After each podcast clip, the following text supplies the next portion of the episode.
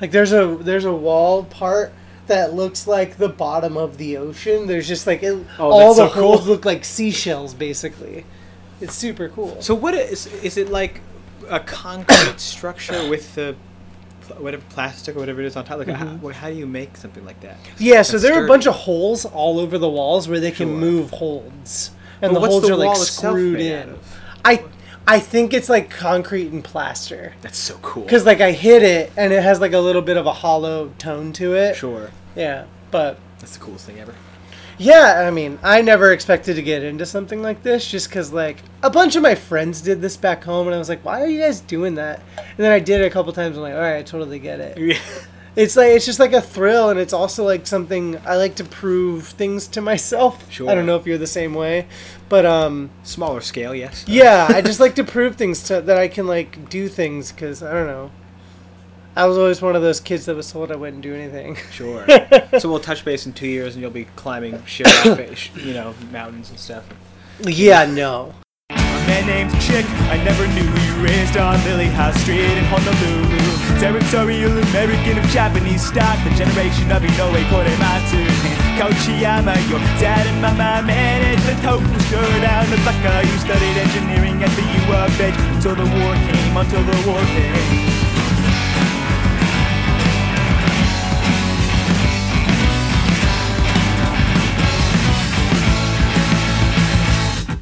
Varsity victory, volunteers to the full 42nd and your 21st year to the Office of Strategic Services. Spent the war years in Shanghai, Checks, China doing secret shit. Then up to a base on Hokkaido to beat out communist spies with the years in Sapporo where dad was born. Switching time between Japan and Hawaii, back and forth, back and forth.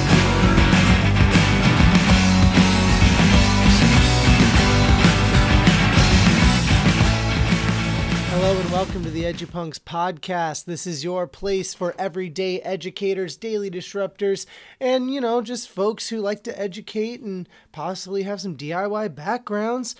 I am your host, Craig Bideman, and I am very excited for today's conversation with my friend James Ikeda. James is a high school teacher in the area. He teaches history, and we get into a really great conversation about how history informs his perspectives in life and how his identities uh, also inform all of that as well. He's also an incredible folk punk musician, acoustic punk uh, that does a lot of DIY gigs. He loves playing living rooms for like three or four people. That's kind of where he shines. Um, James is one of those people who has two very or many different uh, personalities that he likes to show to the world, and we really dig into all of that.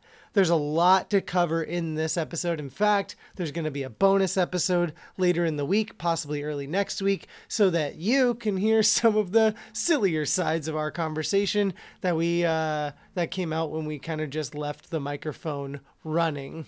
James also has a new album coming out in just a couple weeks called That's Why They Call Him Zachy. You get to hear a little bit about that album and get to hear a song, the new single from that album, a little bit later in the show.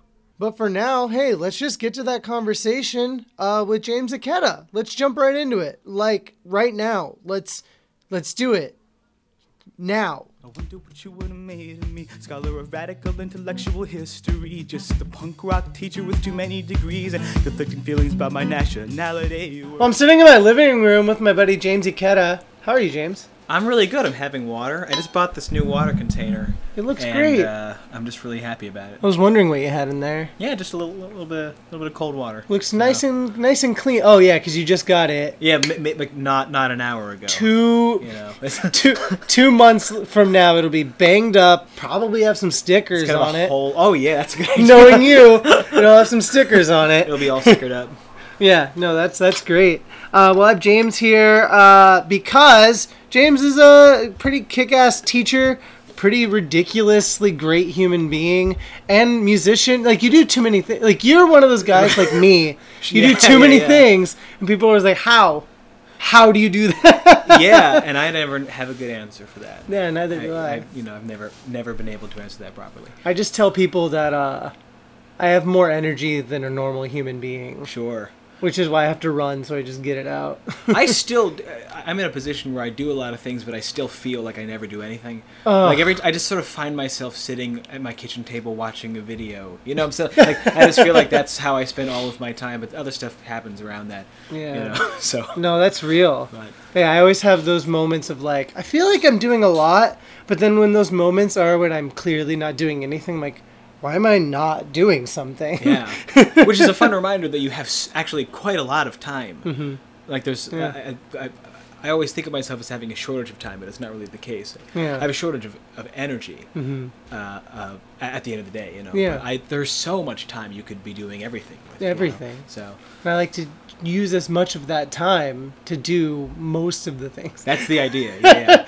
So, James, tell some folks a little bit about yourself. I know a bit about you, but tell them who you are, where you come from, what you do. uh, well, so J- my name's James, and I'm from New Jersey originally. I'm from a place called Plainsboro, uh, which is outside of Princeton, which is like right in the middle of New Jersey. Hmm.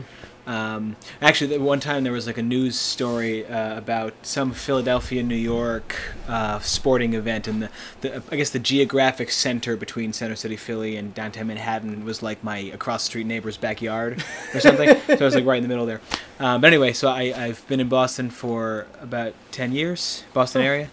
Uh, I teach high school at an at an unnamed high school on the South Shore. uh, very nice building, and I've been teaching there since the fall of 2012.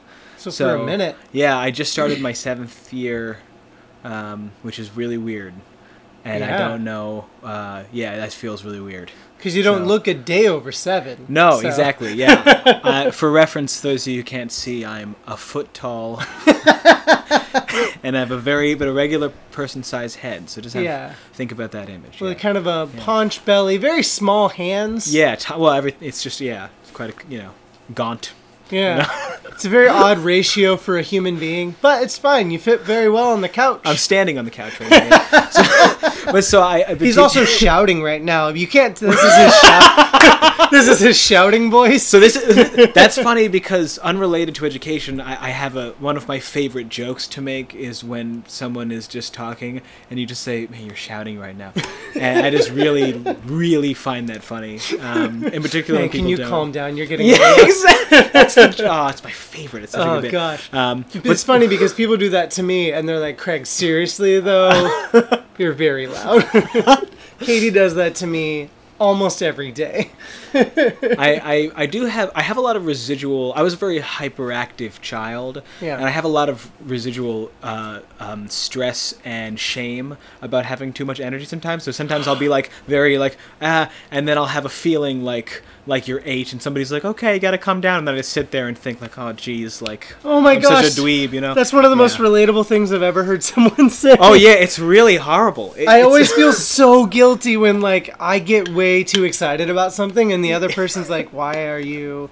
like, "All right, fine. I'll just I'll keep it in next time." I have I have this very distinct memory of being at a show at my house a couple years ago, and I was in the kitchen, and I just got really excited about something, and my friend came up to me and like. In their mind, I think, and this was probably true. I, I, I, may well have been. Ma- I, I think the person that I was talking to was not prepared for the amount of energy I was bringing to the conversation, and so my friend was like, "Hey, you kind of gotta, you gotta calm down." And I just felt uh, I mean, awful, just so so bad. And I just sort of stood there, like, oh, okay, like, all right, well, I, I'm gonna go away. anyways." And I just like, I, I was just, tra- I was having fun. I was having a fun time in my house. So like, why? But I don't know. It's So- funny because like from I know you from number of contexts. Like as Sure. I've seen you with your students and Right. whatnot. Yeah, yeah. And you you're like always in like a tie and you're very like pert, somewhat proper. Sure, And then like yeah. I see you at gigs and you're like yelling and you're like literally doing lecture literally doing lectures in the middle of a song. Right. like you'll break and do a lecture and I'm like, This is this is the kind of guy that I relate to. yeah, I think I think we've we've we've learned that we have quite a lot in common, which I'm I'm I'm happy about. Well, Kindred spirits. one of the things that I know that we both have in common is uh, being very into education and teaching Yes. kids and stuff. Absolutely. How'd you get into education? Um, so I, it's funny. I feel like before I started teaching, I had a a very well rehearsed origin story, and I and I I mean I, when I, when I also when I first started teaching, if you'd asked me about like my teaching philosophy, whatever, I mean I would have like something on lock. I'd be like, oh, Theories. here's what it is. Yeah, Yeah, yeah, exactly. yeah, yeah. But I don't really have much recollection except that I know when I was 18, I was a freshman in college, I wanted to be a lawyer. Mm-hmm. And then it's embarrassing to say this, but I, I, I just sort of had a moment, one of these 18 year old revelations, where I was like, well, lawyers read, you know, quite a lot. Uh, and they I don't- memorize a lot. Right, and I just didn't. I thought, I imagined sort of a big law book, and I was like, that seems sort of stale. I don't want to do that. Um, so then I, I thought about it a little more, and I don't remember what my thought process was, but I do. I, in December of 2008, I stood on top of my uh, chair in my dorm, and I, I turned to my roommate Julius, and I said, Julius, I'm going to be a history teacher. Um, and then I don't know, it happened. It was weird. I, but I decided that early. You just know? became one then. Yes. Yeah. Yeah. it was- and actually, that, I mean, that was the same calendar year that I had graduated high school. So it's Yeah. like, uh, I, I don't. It's it's weird to think that I've wanted this for so long. Yeah. Um, and I just, you know, but for at, at first, the, I was went to Boston University, and at first, the, Mm-hmm. my advisor was like, you know, you're not going to be able to do it, like credits wise or whatever, and it was kind of a struggle, but made it through, and uh, now, uh, actually, I, I opened my classes. Mm-hmm. Right, um, I didn't used to do this, but this year I opened all my classes by sort of uh, telling the students, you know, you're all here because it's a required class, surely, you know, but why am I here? And we sort of uh, engage with that because, and I walk them through in a very candid way, like, you know, this room is hot, right? You're all teenagers and you're bored, and I have to sit here and like do a thing that you don't want me to do, and I'm, you know, and it's it's so tiresome, it's so taxing, it's so it's just a thankless. Um, uh, really quite miserable thing at times, you know. And I said, why would anyone ever be compelled to do this work? And, they, and they have no answer for me. And I, I tried to explain like uh, there's a, there's a lot of reasons why I believe in education, but specifically history education. That my, my sort of argument for it, um, and the reason why I devote my life to it is that I don't I don't really see. Uh, so my conception of history is that people use history in the present uh, in order to uh, locate themselves, right? Um, I give the example of Charlottesville, right? You have this conflict where, uh, you know, there's this people talking about removing a statue, right? And somebody died because in 2017 there was uh, a, a, a fundamental disagreement about the American Civil War, right? And that's like a baffling thing. Uh, but I, this is just one example of the ways that we like the, the the present is just a contestation of history.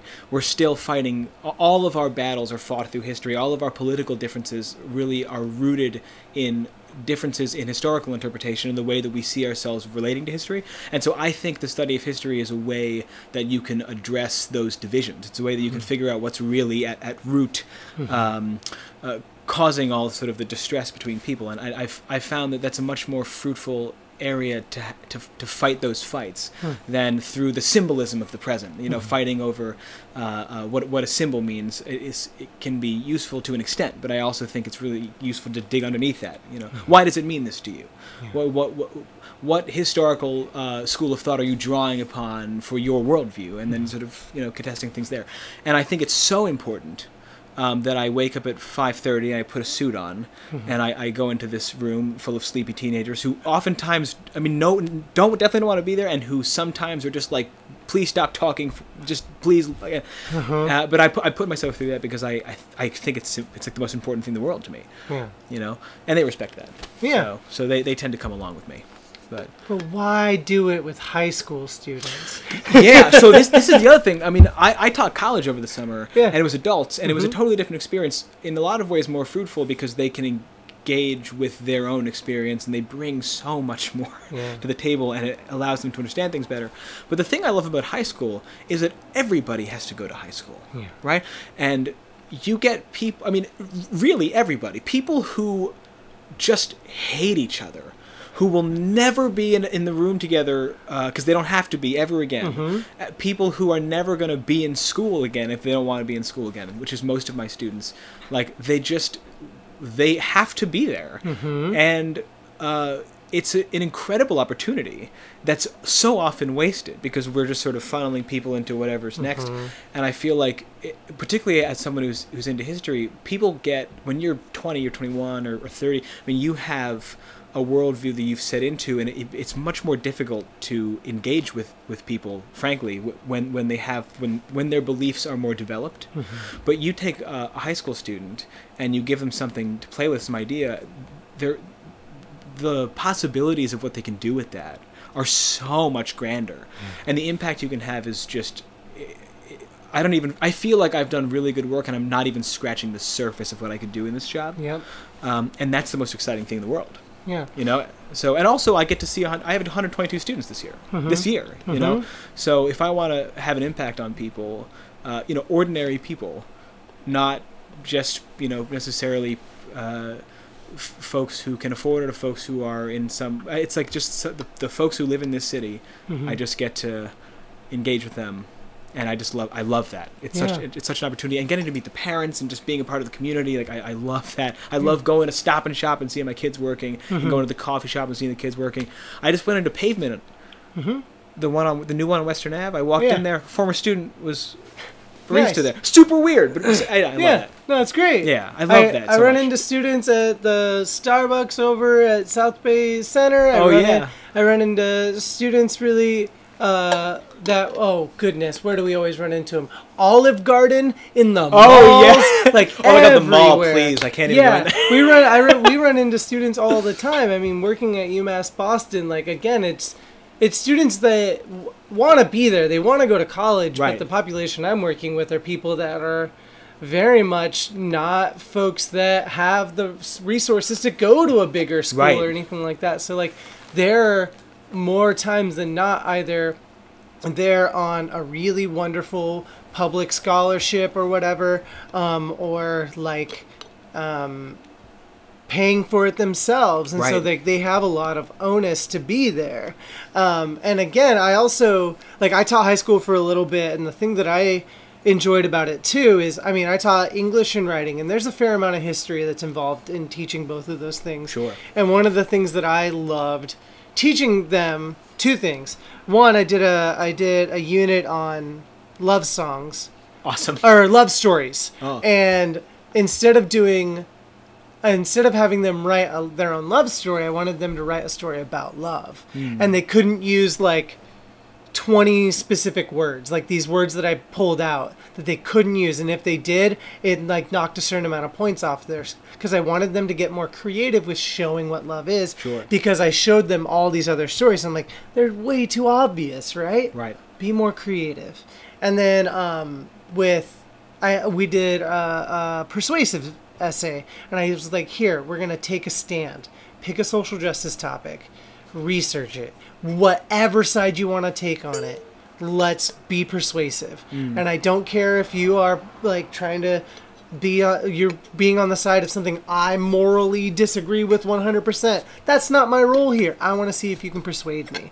And like that was one of the things where just planting some of those seeds in their heads was great to see in some sophomore Right. students who've likely never looked into child soldiers or even knew what those were. And Sure. so it was great to kind of like see that. But again, kind of like you're saying is like you only have like we were talking about how much time you have to do things, but we only have so much time with students. in the classroom yeah, there's, Yeah. that's the biggest limitation it's funny there like i so i in summer i taught at bunker hill Mm-hmm. and um, like, bunker hill and umass boston and like quincy college and these Mm-hmm. these local schools are so so good like i just love the work that these schools do Yeah. and i feel like there, there is something i don't know like the the the kind of work you can do in, in, in these these colleges versus the kind of work you can do in the high school it's it's different stuff and the depth you can go into in the content and all this but th- it's just it's just the most important work you know Yeah. like i just can't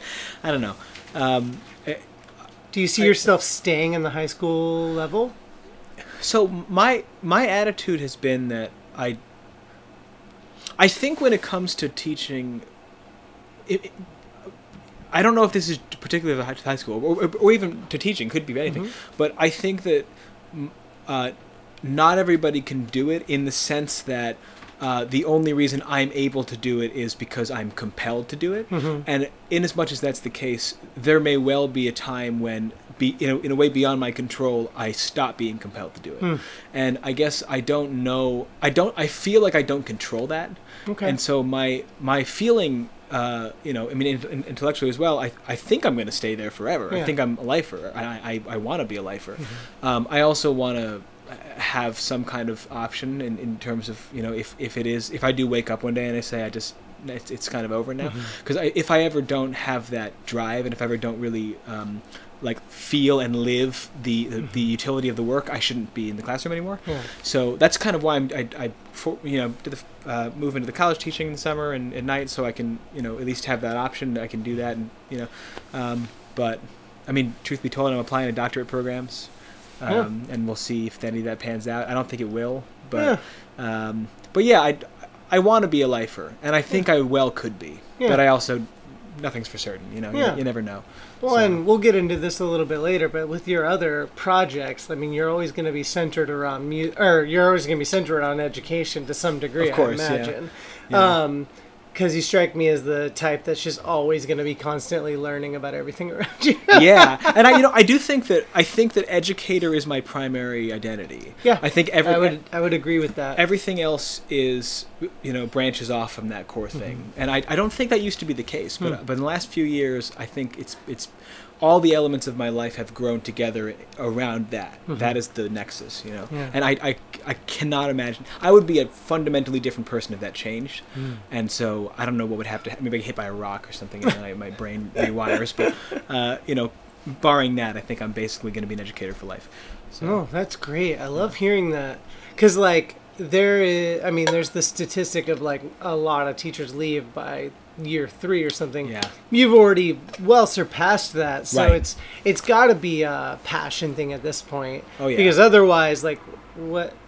I mean, there are, I mean, I had plenty of teachers that stuck in because of whatever, benefits, pension, Sure. whatever. And you could tell that they were just like, getting through the day. Right. But then you could also have those teachers that like like when I was home this most recent winter, yeah. Um, I went to like one of my nephew's wrestling meets at my old high school, and he was wrestling on the other team. But uh, I got to see my old high school teacher, the one that inspired me to become a teacher. That's and he's like, he's like the vice principal now. And we were just talking. I was like, you know what? Back in the day, you were always the guy. You were the guy that helped me figure out all this stuff.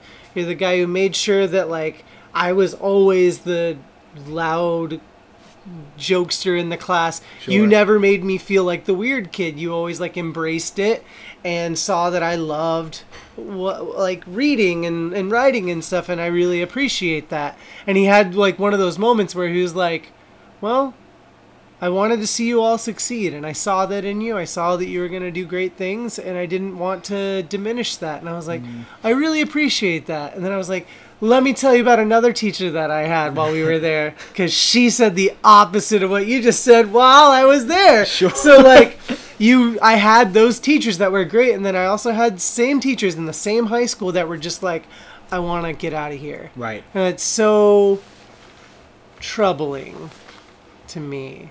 Do you think uh, your youth has anything to do with uh, being energized right now? That's really interesting. I don't. I don't really know. I mean, I feel like a lot of.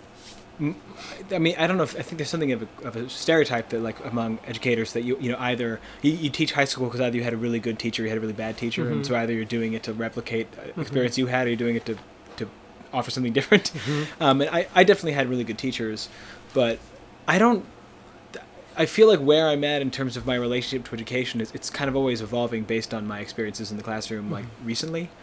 You know, um, I don't really know what my uh, impact my early life has on my my ability to keep doing this, Yeah. though. Um, ex- except that I am have I've always been like obsessively passionate about things and Yeah. and, and really uh, dr- driven by some kind of like guiding ideology, which I, I definitely am in, in, in the classroom. Well, and especially if you're so invested in it, I know that for some folks, especially like the people we work with in higher education, mm. a lot of it is you really liked your college experience and now you want to keep living it or you want to Right. make other people feel or have a similar college experience. And I'm like, no, I just want to make sure that they get through it a little bit easier than I did. Right. And that's also the kind of philosophy I had as a teacher. Mm. And I feel like that's my philosophy now, like Right. right now. And I know that like career goals, I want to eventually be like a dean of students where if I'm doing more conduct based stuff, I want to do a different kind of transformative um, relationship with students like who are causing problems or whatever. I want to have that kind of experience down the road. And I might not be as student facing then, Right. but I want to still be able to make that impact with the students that I am seeing. While at the same time, right now, I'm using my youth to connect as much as I can Right. to be as connective and to show them like hey not everyone that works at a college is a stuffy boring person Sure, you're gonna have some people that can relate to you and you can relate Oh, you that's what you mean by youth. Yeah. Yeah, uh, so that that actually that is huge. Yeah. That is a huge factor. I mean, I, I, being younger makes you accessible, particularly for the high school students. Mm-hmm. I mean, they really respond to that. Um, although it's funny because I feel like my my educator's persona, which uh, this is interesting because it can't last forever, is that I'm I'm clearly young, Mm-hmm. but I act very old. You know, like I, I, I dress extra. I mean, I wear a suit almost every day. Mm-hmm. Like I, I talk different in class. I'm very very formal, and I, I, I you know, I mean, I, and I and, and sort of like I just I have this persona of like uh, I don't know, like I'm like wearing a tweed jacket, and I'm just like call the it classic professor look yeah like I, I i play that it's very much a character and they they can tell that you know kind of but uh, the the humor for me is in the the different is in the contrast between the character i'm playing and the fact that i look like a child. And those two things are it's really fun to like exist in that the interplay between those two things. But you know when i'm 50 i can't play that game anymore. I'm gonna have to do the opposite i guess and pretend to be a baby. I don't know. We're coming back to the baby. Yeah, This yeah, is good. Exactly, yeah. Baby James. That's what they're gonna, you know. Yeah, I don't know. I don't know what I'm gonna do. I guess I'll have to just uh, have uh, uh, surgery to make myself look like a child again. you know. Something I don't know. I think uh, if i'm glad it came back for that The first degree, a hero and a patriot, we'd all agree. Now your star is on the wall for all to see. That March 17th, 1960, believe me. If we ever got to meet, I hope that you would like me. If we ever got to meet, I hope that you'd be proud of me. If we ever got to meet, I hope that you would like me. If we ever got to meet, I hope that you'd be proud of me. I've got your I'm going to take a quick break from this conversation with James Ikeda to bring you some information about Table Turned. Go to table-turned.com so you can sign up for a new vinyl subscription service. Uh, Dane Erbach does a fantastic job curating all sorts of new music all over the world across a whole bunch of different genres. I use Table Turned. I'm in my second year of using Table Turned. I've been getting some fantastic shoegaze records, and I absolutely love supporting this company. Go to Table Dash turned.com and right now you can sign up for the garage rock uh, subscription or the ska punk subscription right now. You still got a bunch of time. You got like three months till it starts so there's a bunch of time. I'll be reminding you of this at least once a month until it happens. But if you like garage rock if you like ska punk sign up for them you can pay month to month or up front and get even a cheaper deal. Do do that. Do that thing f- for you you should do that if you like music and are willing to take a chance on a bunch of different new stuff. So do it. Go to table-turn.com. And as a reminder, again, you can hear the conversation I had with their founder, Dane Erbach. If you go back a few months in the in the podcast, you can listen to me talk about Dane, about how Table Turned, Table Turned got started. But for now, let's get back to this conversation with James Ikeda.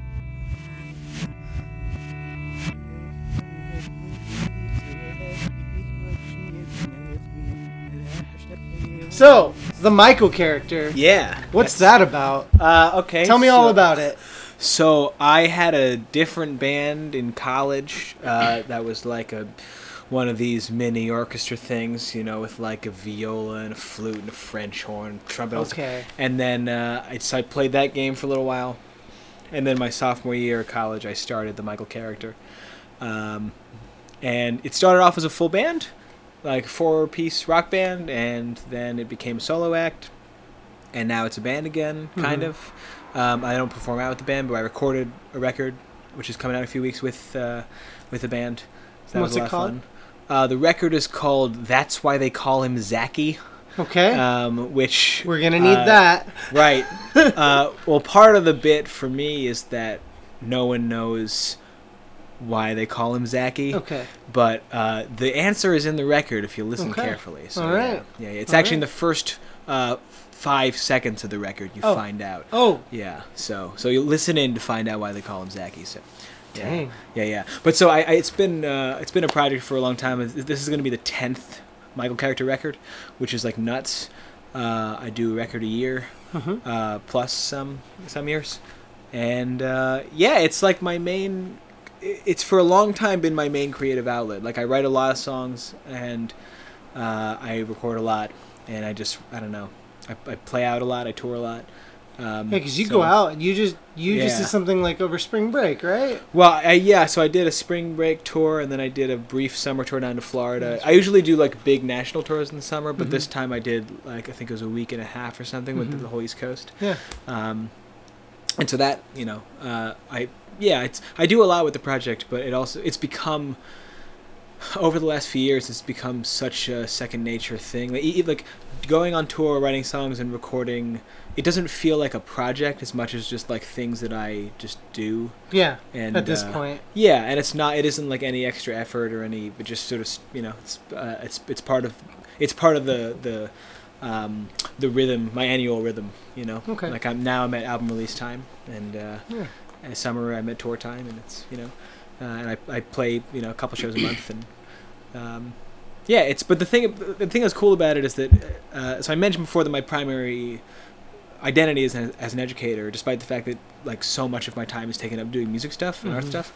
Uh, but for at least the last f- three or four record, maybe three records, um, my uh, attitude about the music has been that it's supposed to be sort of educational, and that I, I, I, I, I very much view my performances as sort of um, little, little classes, mini classes. I mean, Mhm. half the songs are still just about me being sad or whatever, but like, but the, but the other half are like you know political songs that uh, that are supposed to be educational and, and supposed to push people and um, yeah. So it's it's it's it, the Michael character is an extension of my educational work, but it's like much different and it's it's fun. You know? yeah, it's like a completely Uh, different side of you. Yeah, yeah. The character is totally different. It's like I get the like performance me. It, although you know, actually, it's interesting. Performance me when I'm when I'm playing guitar and stuff is, is not that different from when I'm teaching Yeah. because I'm like hyper energized and Yeah. um, and yelling. yeah, yeah. and getting excited. Um, but the difference is the audience, right? Mhm. It's like I and and it- it's similar to why I like high school that like you know you're in a place where people don't necessarily want to be doing that. I like going to a show and people aren't necessarily there to learn about history, but like I'm like all right everyone like like ding ding like class Yep. time and yep. um and it's it's a similar thrill. So, Yeah. yeah. No, and I love that because for the longest time, like when I started playing gigs, like because you do like folk punk style basically, yeah, yeah. and like I was that's kind of how I learned how to play music. I was doing that style, like spoken word over acoustic guitar, and like Sure. I was like, if you didn't like that first song, the rest of the set's gonna bum you out. Yeah, yeah. because it's just gonna be a lot of the same. And like I would like in between songs just like talk about mental health. I would talk about all these other things, and I'm like, I know you guys didn't really come here for this, but Right. this is what I do. So um, that's what I uh, appreciate about the. You bring a lot of context to every song you you you do really. Yeah, yeah. And like I've I've been a big fan of understanding where people come from when they write certain songs, certain albums. Like I love that context. And sometimes when a band is like, "Oh, we just wrote these songs and here's this thing." And I'm like, "All right, Sure. cool, I guess." but like I like when people like pour out more information. And so, and it's this is a weird little bit of a tangent. I Yeah. got that from listening to the first two Linkin Park albums. Oh, interesting, okay. Because they have so many notes in the liner notes about how they Sure. wrote every song and I was like, I love that. I just love that context. And so I think the first time I ever saw you play, in the middle of a song, you stopped. And the only time I've ever seen someone do that was Derek Zanetti, the homeless gospel choir. Oh, yeah, yeah, yeah. And he would stop yeah. mid song and just like start talking to like how much like he loved punk spaces. He loves that you guys are here. Like just appreciating people in the middle of a song. Sure. And then like you stop in the middle of a song and you're like, okay, you know what? and then you just like get on like a soapbox and you're like, all right, and then get back into the song. When did you start experimenting with that? Oh, you know, I don't actually, I don't actually know if I can pinpoint. I mean, I guess the Or like the, first time you did it, where you just like, I'm just gonna do this. yeah, I mean, I think I think the so uh, in 2015 I put out a record called "Do Your Work," and that was the first one. I had written political songs before, but that was the first time that I think I shifted in my musical identity to being a political songwriter primarily, like um, because it was all political songs, and um, that was one that I actually yeah th- there's there's kind of a section in that where that w- actually, the first track on that record I think it's called "Don't Call Me Your Asian Friend," and it's still to this day is the most listened to song in the Bandcamp, um, and people you know like it a lot. But there's a section in that where I kind of I stop and I just yell, and I remember when I was writing it I was like I had this sort of rantish, um, kind of still kind of poemy line like a rhyming line, and I remember just thinking I don't know what music to put behind this. I'm just gonna stop playing Yeah. and do it. And what I realized when I played out was that I could change the timing, or like I could do a fun rhythm to it or something, and it was so much fun, and it became sort of the center of the set. Yeah. Um, and I think I, am just realizing now. I think that was when I started doing that, and ever since then, it's become a huge part of how I perform and, Oh, and how I write too. Like it was so freeing to know that you can just, if you don't know what to do with the guitar, you just don't have to have a guitar anymore for a little while. I love And that. then- yeah, it's awesome. It's very freeing. That was always like one of my, because I came up doing spoken word, and so when I started playing guitar, it was like a weird thing to like. I Mm. hated it, and I still don't really like playing guitar, but I also like it at the same time. Whatever. Um, so when I started experimenting with that, it was more of a like a device. Sure. Like it was like I want to emphasize this moment, so I'm just gonna stop playing, and I've been playing around with that uh, for a few years, and um, what I find is it it's exactly one of those times where you're able because like I would struggle with like what do I put behind this. It's just gonna be a thing. Like I'm just gonna make this a part of the song or a part of the set, and Right. it's just gonna I'm gonna let it breathe, like let it have its space, um, because some of the things you have to say are that important. Right. And I mean, I came up listening to a bunch of like post-hardcore bands that would do that kind of stuff, and I'm like, I don't have the people around me in a band to like help me build this. Sure. So I'm just gonna do it, and it's pretty freeing. I don't know. I like that. That not having a band thing is a big part of it, I think. 'Cause Yeah. I, I know one thing I love to do in my music is to play with dynamics a lot. So I, I have like shouty, loud bits, and then I Mm-hmm. Have very, very quiet bits. Yeah. And having the no music, um, having no music and doing like a poem style delivery, or having no music and just straight up talking, or having Mm-hmm. no music and doing like a semi semi rehearsed lecture thing, are all different tools for creating, if not dynamic differences, like just differences for the audience that sort of break things up, and it makes it it's just a much more dynamic performance. You know, like you it, you can do. I don't know. Like as a I'm trying to get the most out of being a solo act, and I'm actually I'm very thankful for having had to play as a solo act for so many years because it's mm-hmm. really made me adapt. Like I I have to figure out usually without a mic, like how can I get this audience in whatever weird space I'm in to sort of buy into this thing, mm-hmm. and there's nothing more monotonous mm-hmm. than just playing guitar and singing. I mean, Yep. it, it could just be the worst thing ever. Yep. And you, when you sit through enough sets of DIY shows that are like that, that you just don't want to be there for, like I, I vow to never contribute to that as much as you know is practicable.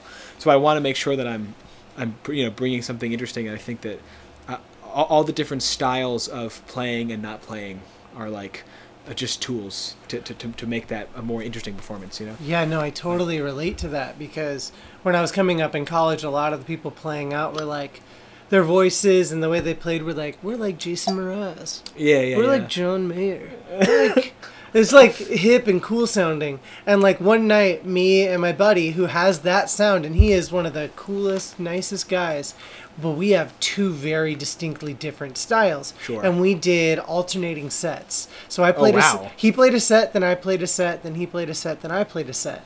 And we we had this venue for however three hours and people were there the whole night because we were giving them two very different things Sure. and they enjoyed it they like had their adult contemporary like beautiful jason mrazzi kind of guy and then they got poetry and a little bit of angst and some anger from me. Sure. And it was one of those first times where I was like, okay, like I get my spot. Like I get what my spot is in this.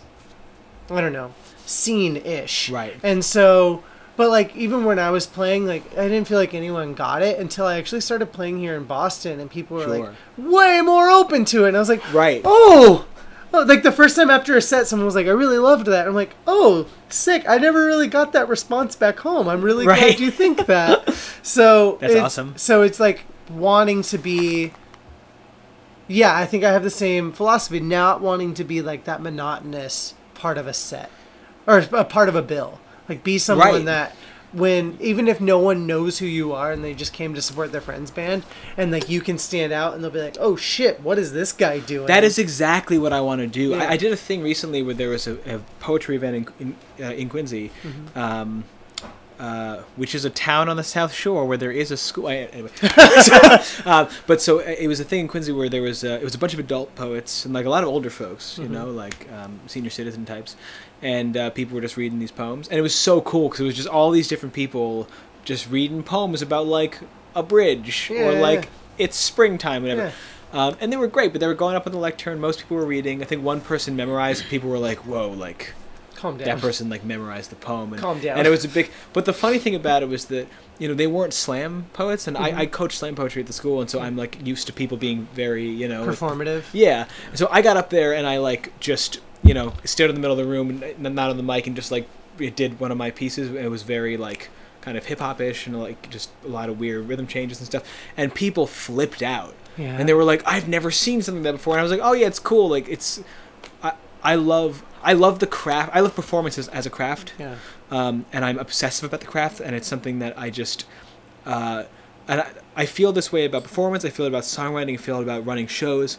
Like, I love the craft so much that it, it really bums me out when people don't do anything with it, or when they mm-hmm. when they do it in a boring way. Mm-hmm. Like, if you run a, a show and it's not, and you, you don't love it, you don't like have it have a person doing hosting and like do like thinking about the experience the people who are attending and whatever. Yeah. It just feels like a waste to me because I Yeah. just I, I, I don't know. I, I love it so much. It means so much to me. Like just do it, do it justice, do it well. You know, don't be don't be boring. Like be well, and I think you can lump in the way you teach and the way we Sure. educate in that too. Right.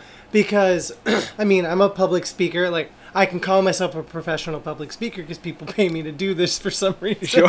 it's wild.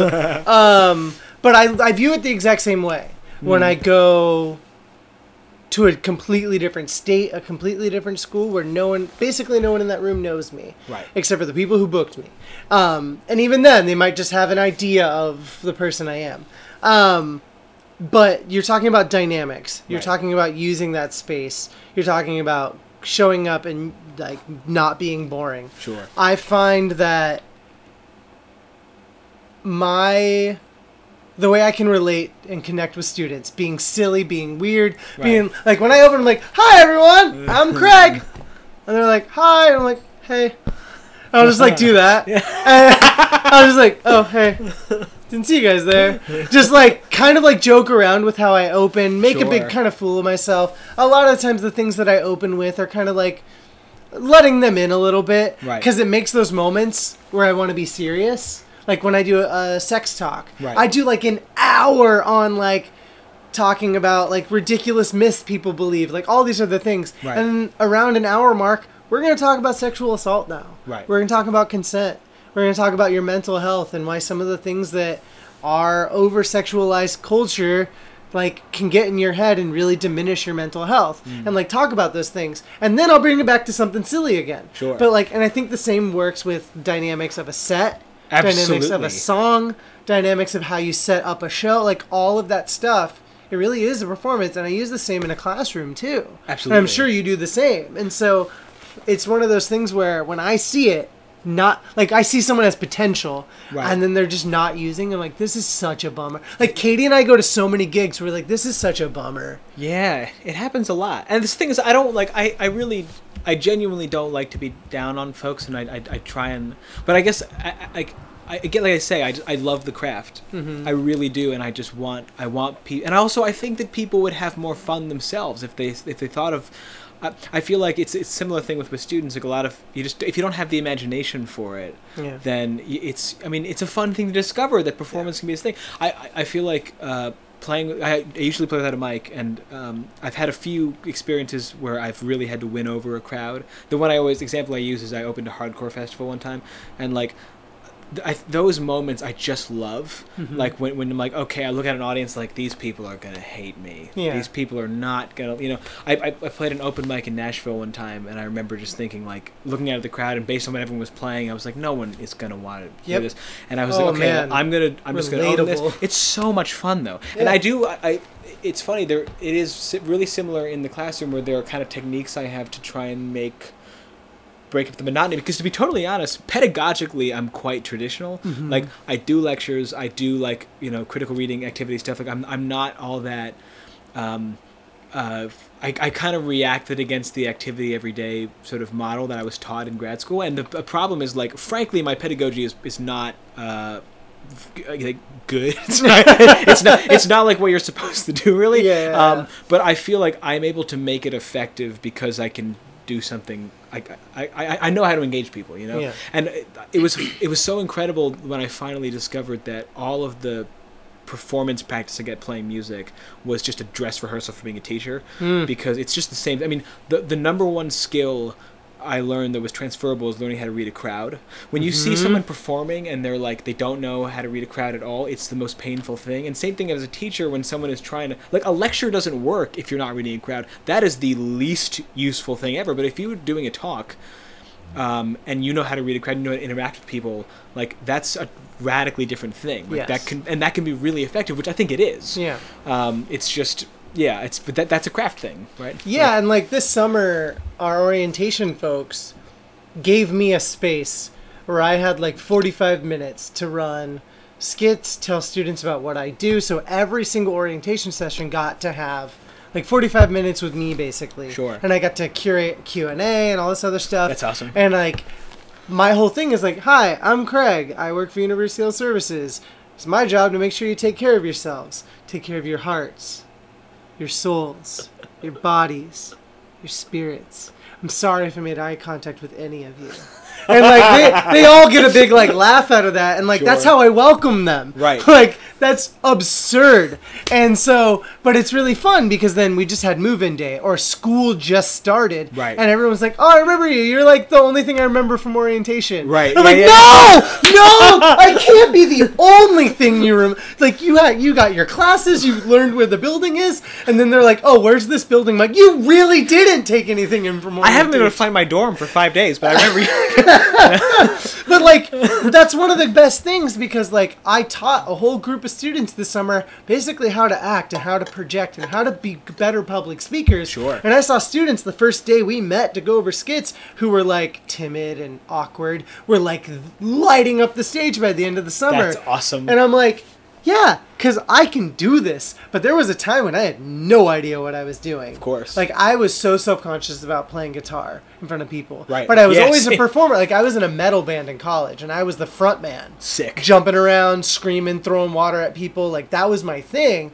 And then when I picked up a guitar and I had no idea what I was doing, the first few sets I played, I was like, ah, I need to stop. Right. And It's now- super scary. Oh, and now, like, I know how to play guitar. Right. 10 years later. You know, my favorite, uh, my favorite thing in class to do, and also as a speaker, is uh, to to be okay. So it's, it's I, I don't know how to explain this exactly, but I like uh, the students to not necessarily know if I am in control of what I'm doing, um, in the sense that one one of the things I do with my voice is l- s- pause at like like odd times, um, t- sort of in a way that seems um, that like is is contrived, but like doesn't always like a, like appear as such. Yeah. And it's really fun because they're just like, why? What like what is happening? What are you doing? Like, why? Yeah. Why, like, like is this like a is this a is a is this a bit? Everything's and, a bit. and to it is, like, exactly. It, but that's yeah. My whole life is is a series of bits, and they're all for me. It's all for. Me. But you I love it. Even in those those presentations, I do something similar. I even do it like when I do regular talks. I'm like, oh, okay, okay, here, here we go, and like, I'm like, we're here's the ne- next skit, and then I'll just like walk off, and they're like, do it, and just like walk away, and like that'll get a laugh, and then the students are like a little more loose, and Sure. they're like, all right, you took all the pressure off of us. That is my favorite. I love the the pause. Yep. I love the pause. Because people don't anticipate. expect that. That's what it is. It's the best thing. People don't expect it from teachers, and they definitely don't expect it from some random public speaker they brought. I was ta- I was brought to a ran- like a private liberal arts college in South Carolina. Very much not my brand, Right. But the people I met were amazing. Some of the most wonderful human beings, and I could tell like some of the students there were not going to be into what I was doing. And I op- like that was a talk that I opened with a song Right. that's about me being sad. And but i also yell in it. Like i yell a lot in that song. And i open with it to just and i let them know like i play the song first just so you get a good idea of who i am. Because i had just done a bunch of jokes. Right. and i'm like here's the other side of me. And then i'm going to talk about how i got to this song. Sure. because here's a lot of my history and it's one of those things where at the end of that set like i started playing and i was like i hope any of them stick around for this Right. and at the end, I ended up having an hour after my entire talk where students just wanted to talk to me and wanted to like share what they were going through or like know more about my music. And I'm like, that's It's beautiful. so cool because when I walked into this room and I have a sticker on my guitar that says Fox News is not real news, I really thought I was going to lose the crowd the second I picked up the guitar. Right. That is the. I I feel like going into a crowd you feel like is you, you wouldn't jive with politically Mm-hmm. is one of the most challenging. Like it's it's it's a mental barrier to Mm-hmm. it, but I I feel like I'm more often than not surprised by how willing to listen people are, and, and because of just the the, the common humanity sort of thing, you know, um, like th- there have been so many times I've gone into a space and been like these people are gonna hate what I'm gonna do, and then they end up not because. You know, Whatever, we- reasons. Yeah, I don't know. It's just it's, that's, that's Sometimes always you catch cool. people on a good night. Yeah. So tell me a little bit about uh, mctheprofessor.gov. Okay, so Love the name, super catchy. so MC Fits on a t-shirt. My favorite thing about mctheprofessor.gov is that nobody has ever messed up the name. Like Yeah. ev- everybody remembers it, which is really it's great because So Michael character, Right. The professor. Right, and, then, and actually, well, yeah. So the that that is what it is.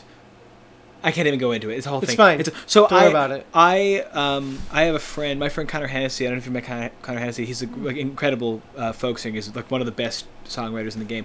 Um, but he also does like SoundCloud rap, Hmm. and he uh, was doing this this you know he he does a lot of um, uh, you know collaborating with producers on, on the website whatever.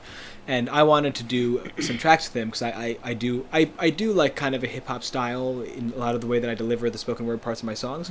And I thought it'd be kind of fun to, to do that. Um, so I was gonna you know like do a track with him and we cut one track and never did anything else. But we were sitting around joking about sort of like names. And I was like and I, Connor I think Connor came up with the name or we collaborated something. But anyway so we got the name MC the professor.gov and then a few months later I was uh, just having a funny thought and I posted on Facebook like hey wouldn't it be funny if I had a band where I just like gave history lectures and there was like a band? And then like dozens of people were like I'd be in that band.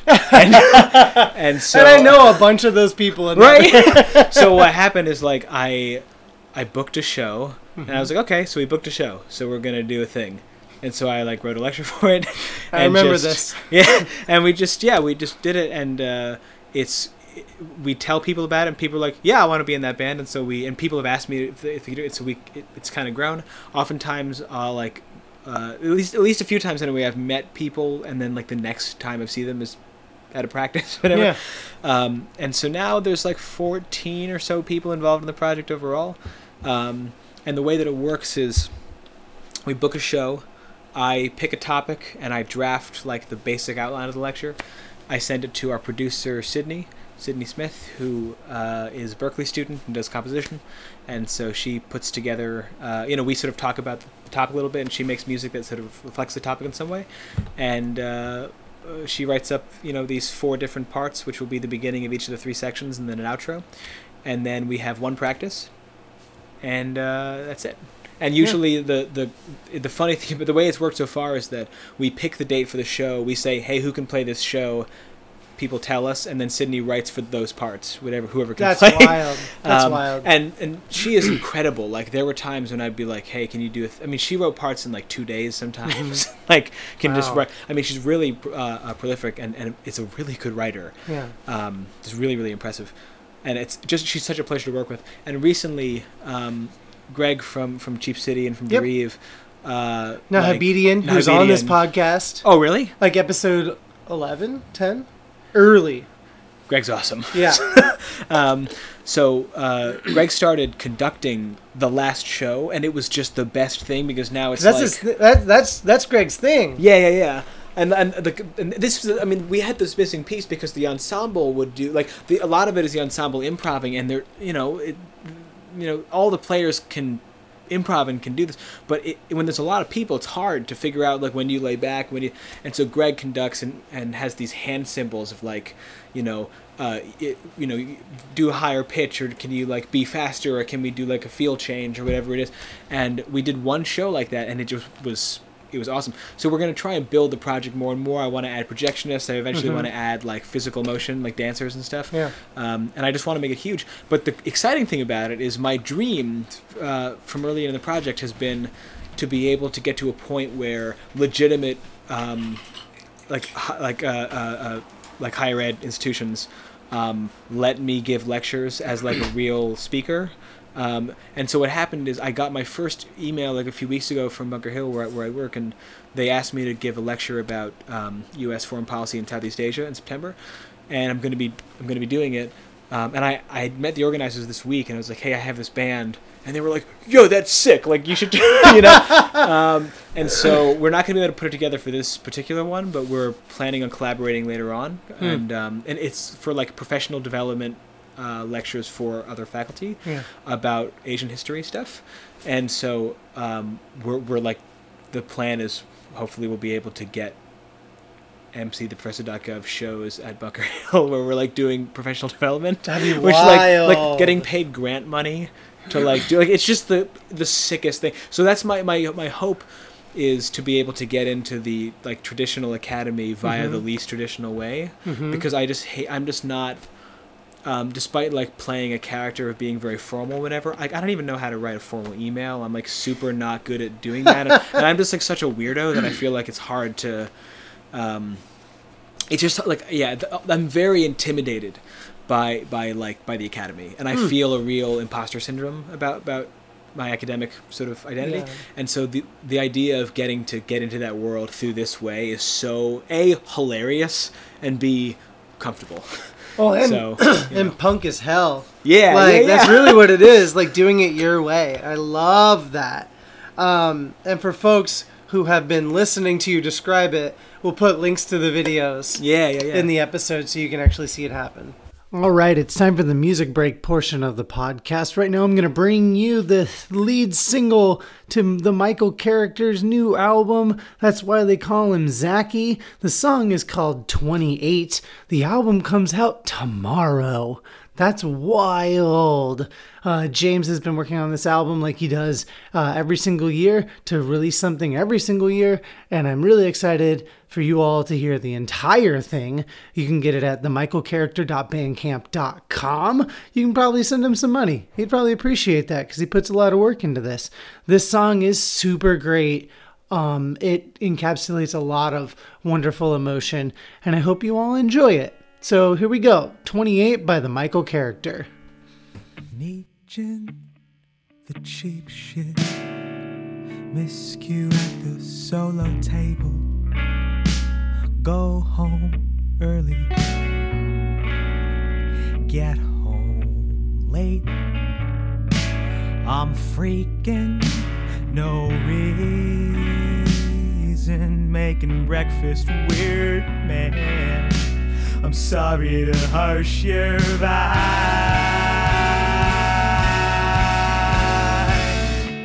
Well, nothing's felt right since last June. I'm sitting in the same chair, working at the same school, see the same people exactly like I used to. So why can't I crack a fucking smile? Well,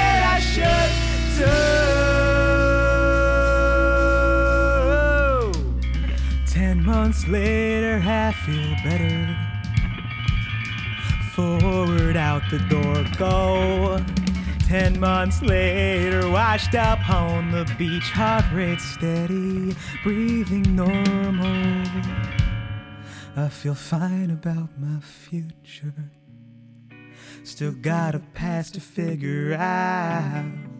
But I've got an act to get together to be useful now. Still, I wanna go back. I'll be 26 back when I gave a shit about the quality of the gig. Used to believe I was gonna get a doctorate. Now I can't write for shit. I'm in moonlight over the wash and dry. I'm gonna wait out the rest of my cycle. I'm gonna wait out the rest of my life. Staring at a glass screen. Pastor like a breadline father in the 30s. Now I wonder why it's hard to say.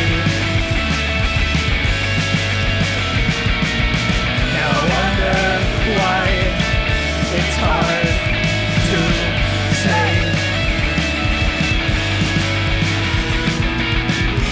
exactly what I asked for, but I'm not sure I'm happy that I have it. This is exactly what I asked for, but I'm not sure I'm happy that I have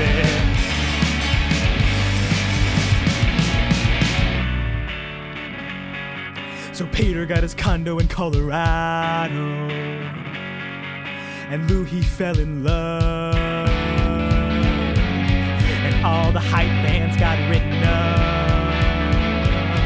in the taste-making blogs where the writing sucks. Yeah, the writing sucks. I'm not jealous of. Wendy said the time's just a contact, so it's not too late. No use lamenting an unchecked box at 28. I've got a full moon face. Tomorrow, Halloween, but not before a new day.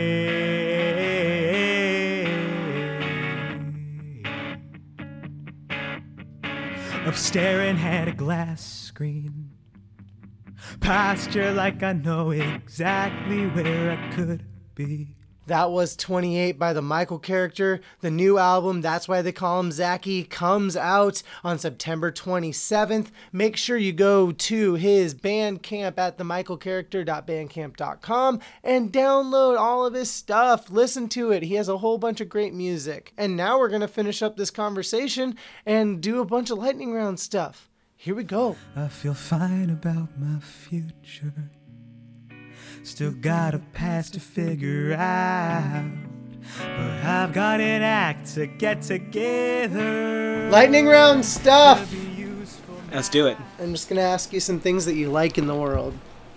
Um, I wanted to make a portmanteau of light, like the the light from lightning and like.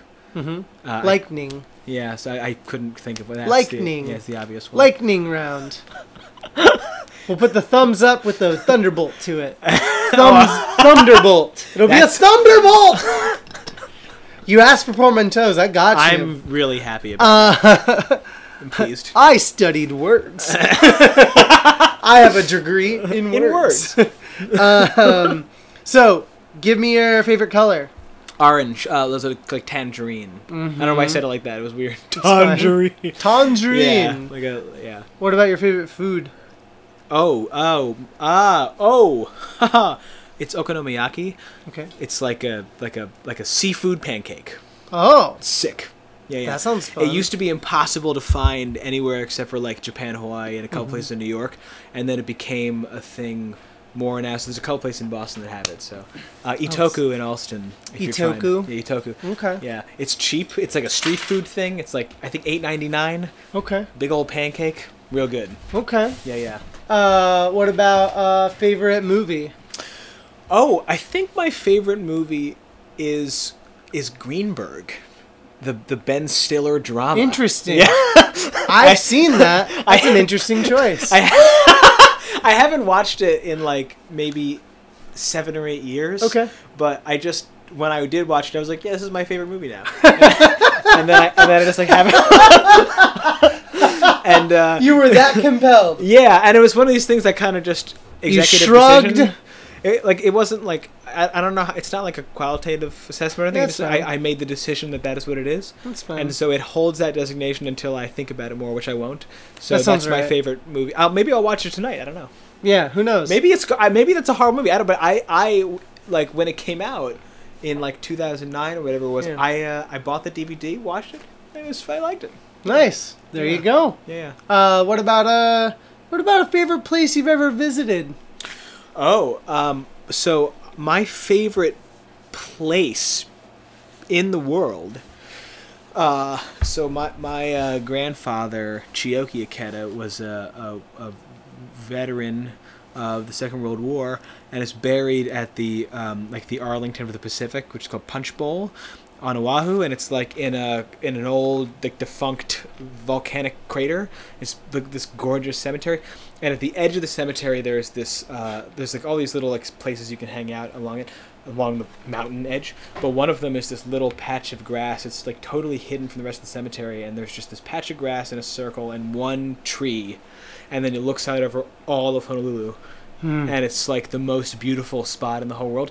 And uh, i love it there. Aw. and it's like my favorite place to be. And every time we go to hawaii we, we see family we uh, go to the cemetery and lay flowers and stuff and then i go and i sit in my little spot and it's like my favorite place I love that. Yeah. That's so beautiful. yeah, yeah. Aw. So- What about a favorite TV show? Do you like? Do you watch? TV? Oh, Do you yeah, have I- time for TV? I, you know, I keep I, I, for a long time I was one of those like I don't watch TV people Yeah. in like a you know whatever way, and I do like TV. I just I haven't I, I've missed out on most things. Mm-hmm. Um, so I don't. I, I've watched maybe three shows in the last few years. Yeah. I watched um, uh, uh, and I can't remember what any of them were called. That's the fine. most recent one I watched was Veep, which I hadn't Oh. seen, and Veep is very good. yeah, I I really enjoyed that a lot. Yeah, I feel like that's your.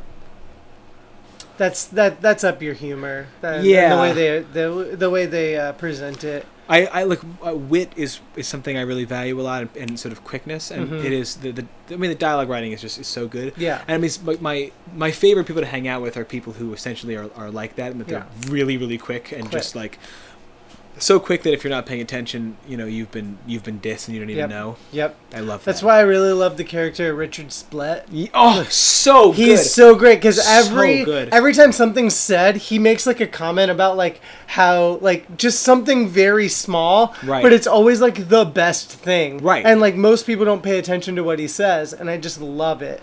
Or he like points out a flaw in something, and they're like, "But we're gonna do it anyway." You know how you can tell Veep's a good show is that it could be absolutely destroyed Mm-hmm. if you added a laugh track. Oh yeah, because that's the whole thing is that like the the, the Richard Splett lines are hilarious in part because they're they're timed Mm-hmm. in, in in like the rhythm of the dialogue is they fall in a place where the joke isn't supposed to be Mhm. and that's what's so good about it Yep. like I I don't know I have this friend Rena from college who is um, probably the wittiest person I know Okay. and is is just unbelievably funny yeah, and consequently unbelievably fun to be around. Mhm. Like she'll. It's like you like you, you just you just got to be ready. You have to Mhm. have had your coffee and Yep. had a full night's sleep. Yep. Otherwise, you're just going to, you know, she'll just be over, everywhere and you, you're not, you know. I have a friend like that too. My buddy Tat. He doesn't listen to the podcast, so it doesn't matter. Um, I love Tat because he thinks about everything, and then we'll always have a quick response to it immediately. Um, and I think a lot of it is because so he's from Japan, Yeah. and he grew up like very much dissecting the way like American dialogue happens in movies and TV shows. Sure. And so like he is like obsessed with that Veep wit, with the Arrested Development wit, like Right, right. all that fast stuff. So it's been and like Larry David, like Seinfeld, all that stuff. It's like soaked in him so much that anytime you make any sort of statement, he'll be like, "Oh, and this and this and this." I'm like, "Why did you have to make that funny?" like I everything's hilarious when you say it. That this is another one of the things going back to love of the craft, where you hang out with those people and you're like, it could be like this all the time if we just cared more. Yeah. if we just if, if we treated dialogue and hanging out as an art form, which Yeah. it can be, Uh-huh. everything could always be amazing.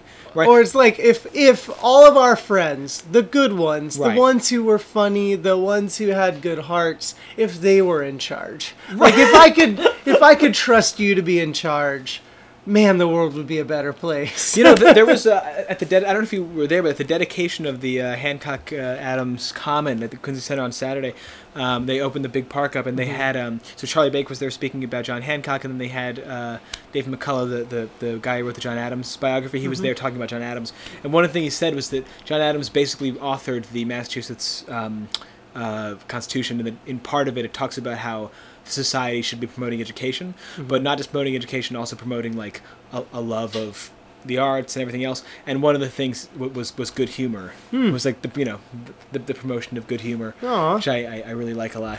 I And dig that. I do think that uh, if if we had if we had wittier politicians. yeah. That's that's that would be very that would be nice. If if it was more like Veep, actually, you know. God, yeah.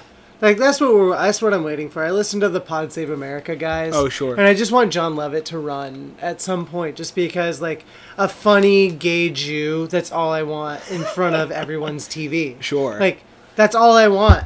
I've watched so much Seinfeld. I just want to see like what a what he could do with the country because he's also not afraid to call people out.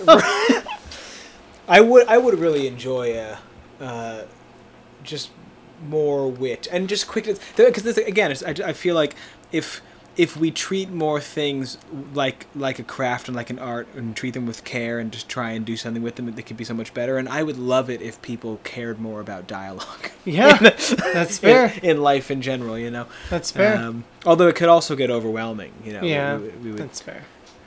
you go to the grocery store and you're quipping and it's just you know sometimes you just want to you know put on your sweatpants and Oh just uh, boy, I have I don't you know I don't even I don't know. It's I don't want to go that way because Yeah. I've been experienced some stuff in the grocery stores. um, let's end on this one. Okay. Uh, do you have a favorite band and or album that you listen to or have listened to Well- or prefer? My favorite band is Bomb the Music Industry, Okay, and uh, there you go. and, they- and it's it's one of these things that they hold the spot. I don't listen to them that much anymore, Mm-hmm. but they hold the spot forever because like Jeff's the one who sort of inspired me to start writing music, Mm-hmm. and so um, and I mean I uh, the the two comparisons I get the most unprompted are Bomb the Music Industry and Emperor X, who are two of my favorite Mm-hmm. Yeah. writers, and uh, um, so I'm very always flattered by that. But I, both of them I love a lot. And I, in terms of album, I don't I don't know if I uh, have a favorite album. I, I have like a, a running list of like 20 that sort of I rotate through and stuff. But um, a band that a, a- an, an album that I do really love that never gets old for me is Alopecia by Why okay. and a song sticking on Yoni Wolf bands, a song that never gets old. I, I think I do have a favorite song. Mm-hmm. It's 21st Century Pop Song by Hymie's Basement, which is uh, Yoni Wolf from Why's old band. And 21st Century Pop Song is like the perfect song to me. I- Oh. I, think it's like the best song ever, and it, it is like yeah, it's my favorite song. That's so great. Um, I'm not familiar, and now I'm gonna look it up. You gotta. Oh, also in terms of local bands, Troll Two is my favorite local band, and Oh, uh. Troll Two is amazing. I just saw them play an hour and a half set today, and it just oh, it was so good every moment. They're- That's so long. Yeah, I know. Hell And yeah. Apparently, they can play for three hours, which I think is. Uh, Show off. I know. I could play for thirty-five minutes if I prepared for ten weeks. You know, I think all of the material I've written is maybe. eighteen seconds. Yeah, exactly. the end of this sentence. It can be contained in this computer easily. We'd have so much more space for the rest of my iTunes library. Uh, I wouldn't need, need this little hard drive. So. No. Well, James, thanks so much. Thanks we for ended up me. chatting so much more than I thought. Actually, no, I expected this. 100%. Uh, tell folks how they can find your music. Oh, the michaelcharacter.bandcamp.com, and uh, if you just Google mctheprofessor.gov, you can't put it in the URL bar because it's not a website. But if you if you Google it, you know, I'll put it. links to it. Yeah, yeah, They'll yeah. find it. and that's where it is. You know, Well, and, thanks so much, James. yeah, thanks for having me on. I appreciate it. Hell yeah. There you go. There you have it. That was one of the most fun conversations I've ever had on this podcast. And holy crap, there's actually more. You're going to get about 20 more minutes uh, later this week or early next week, whenever I post it.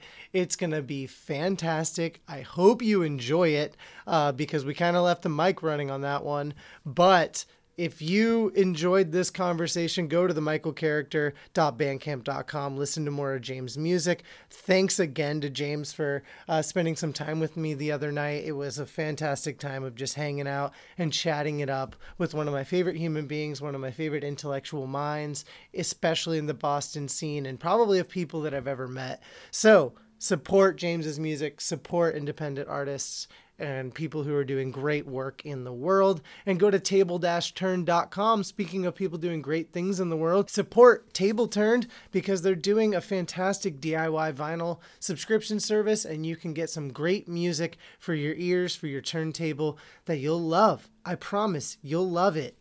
And that's all I got this week. Uh, I'm going to have another episode next week. Uh, I'm actually going to be in Texas for a few days next week, so hopefully the podcast uh, is up and ready to go on Wednesday. I know that this one got up a little bit late, but I plan on getting the one up in time next week as well. The beginning of the school year is always a little bit hard for me just because there's so much going on, but I'm going to try to make sure that I keep you up to date on these podcasts. Next month, we have a lot of great conversations already planned, and I can't wait to share them as well. But for now, I'm going to like go do some stuff because I got some things to do.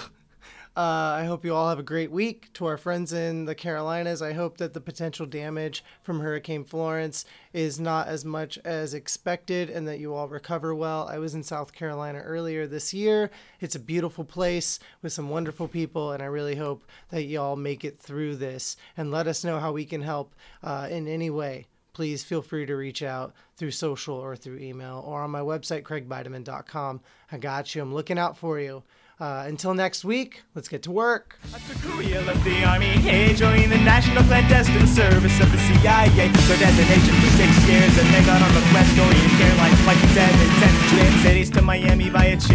Went down in southern Indiana on the banks of the Ohio River. I stood there last summer at the crash site where they only found finger in the wreckage that night. Dad and Grandma traveled to Tell City to see you off. Dad was surprised that mainland barbecue had no teriyaki sauce. It does on the islands. He didn't like it, he didn't like